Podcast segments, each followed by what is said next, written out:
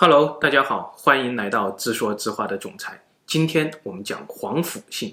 这一期本来想讲三国名将皇甫嵩的故事，结果因为上一期总裁讲开了商朝，一发不可收拾。这一期我们就借着皇甫信这样一个纯正的殷商贵族姓氏，讲一讲总裁心目中的商朝，讲一讲总裁心目中的中华元音。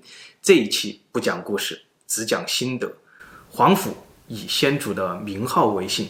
这是姓氏的第四种主要起源方式，比如张姓，比如庄姓，比如严姓等等等等，这都是这种情况。皇甫姓来源于哪里？前总裁前面为什么又说他是纯正的殷商贵族姓氏了？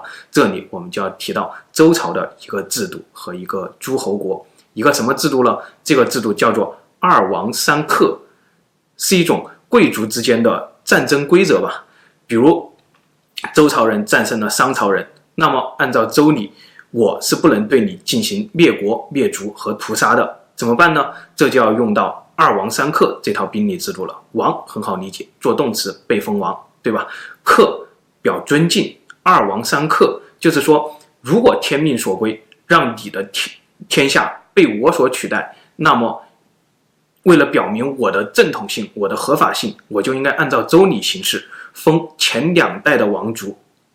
为诸侯国王，继续延续他们的香火；封前三代的贵族，继续做贵族，封为大夫或者封为诸侯国王都行。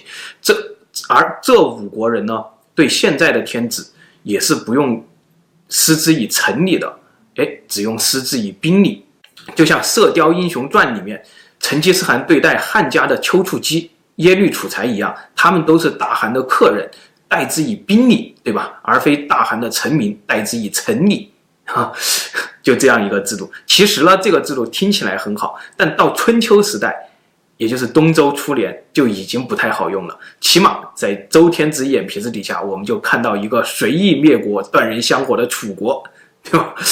中原各国呢都强烈谴责楚国，而楚国反而一句“老子是蛮夷，老子乐意”，哇，怼得周天子和诸侯们都差点背过气去。所以说，你看。所谓的春秋五霸如何称霸，就是把楚国打服，中原各国就尊你为霸主。到了后代，各国诸侯在军事上实在搞不定这个楚国南蛮子，那就从文化上搞，把春秋五霸的最后一个位置让给了无比强势的楚庄王，还隆隆重重地记载了一个故事，让楚庄王到周天子那里去问一下九鼎到底有多重，我的。几十万楚国甲士身上所有的甲加起来有鼎重吗？这个问题很刁钻，哎哎，而且还非常巧妙的记载。王孙满回答：“鼎之重在德不在鼎，对吧？”怼得楚庄王无地自容，撤兵回家。这就是问鼎中原的典故由来。楚庄王的故事还很多啊，也非常精彩。总裁以后一定会讲一个楚庄王的故事。好，我们继续讲，东周尚且如此，后世就更不用说了。周礼的式微是贵族制度的瓦解，对吧？到了宋代，北宋和契丹还能互称兄弟，我觉得这是双方对周礼的最后矜持了。而宋朝背叛了辽以后，草原崛起的各个王朝，还有哪一个懂得周礼？还有哪一个真正汉化？从此以后，文化融合的方式也似乎改变了，汉文化似乎也不再是强势的一方了，对吧？中华文化呢，总裁总结起来认为有这样几个阶段：第一个就是商朝的元婴期，第二个就是周朝的少年老成，第三个汉朝的复兴，第四个唐朝的兴盛，第五个就是明清的老朽了。说到这里了，总裁也一直有一个疑问，不知道哪位能帮总裁来解答。我们学历史都知道，周朝前面只有一个夏朝，那周朝这套二王三客如此成熟的兵礼制度，又是又是从哪里来的呢？这套兵礼制度起码也要经历十几个改朝换代才能总结出来吧？总裁觉得，周礼从何而来？真的有三皇五帝吗？那三皇五帝的遗址遗迹又在哪里？三皇五帝的文明是如何一步一步发展起来的？对比宏伟的金字塔二里头的那些草房篱笆，真的是能够治理漫天洪水的大禹的宫殿吗？商朝是有证可考的最早王朝，但商朝连夏朝的存在都不知道，更何况三皇五帝？周人灭商之后，一口气写出了从皇帝到商人三四千年的历史，甚至上万年的传说。周人到底是谁？真的是西来的文明吗？皇帝真的是苏美尔的部落吗？夏朝真的在埃及吗？周人真的是西方文明的衣钵吗？总裁不敢轻信。而结果却是，周人忽然就让中华文化从元婴变成了一个老者。少年老成，必有家学啊！如果哪位网友能够严密的推演出周人祖先的故事，请一定讲给总裁听，讲给大家听。很多故事，总裁不敢相信，更不敢讲。这里讲的有一些阴谋论啊。言归正传，我们讲完了。这个制度，我们讲一个国家，就是春秋时代的宋国。宋国，子姓宋国。虽然我们印象当中宋国的地位并不高，对吧？属于一个小国，但是在春秋五霸里面，你要知道，只有宋襄公是公爵，齐桓公、晋文公都是侯爵，秦穆公是伯爵，楚庄王呢是子爵，对吧？为什么宋国的地位这么高呢？这就还是因为那个二王三客的制度。宋是商纣王的儿子的封地，他是周天子的客人，而非臣子，所以他是一等公爵，对不对？而齐国的祖先姜子牙是臣，晋国的祖先唐叔虞是帝，秦国的祖先是护驾有功，楚国的祖先 就呵呵了，对吧？刚刚配给周天子当儿子的，那就是子爵，而周朝的另一个贵族呢，箕子。被周天子封到了朝鲜，对吧？是侯国，地位也不低。这个箕子朝鲜可以证明两件事儿：第一，总裁上一期推测说商朝是发源于辽河流域的东夷，看来是有道理的。因为周灭商之后，周天子让商朝的主要贵族继续在他们的都城，也就是宋地建国生活，对吧？非主要的贵族呢怎么办？不能把你们杀了，那你们就跟着箕子回你们的朝鲜老家吧。这是第一点，第二点呢就很可怕了。朝鲜自古以来，对吧？啊，讲了这么多，我们下面终于要讲到皇甫姓了啊。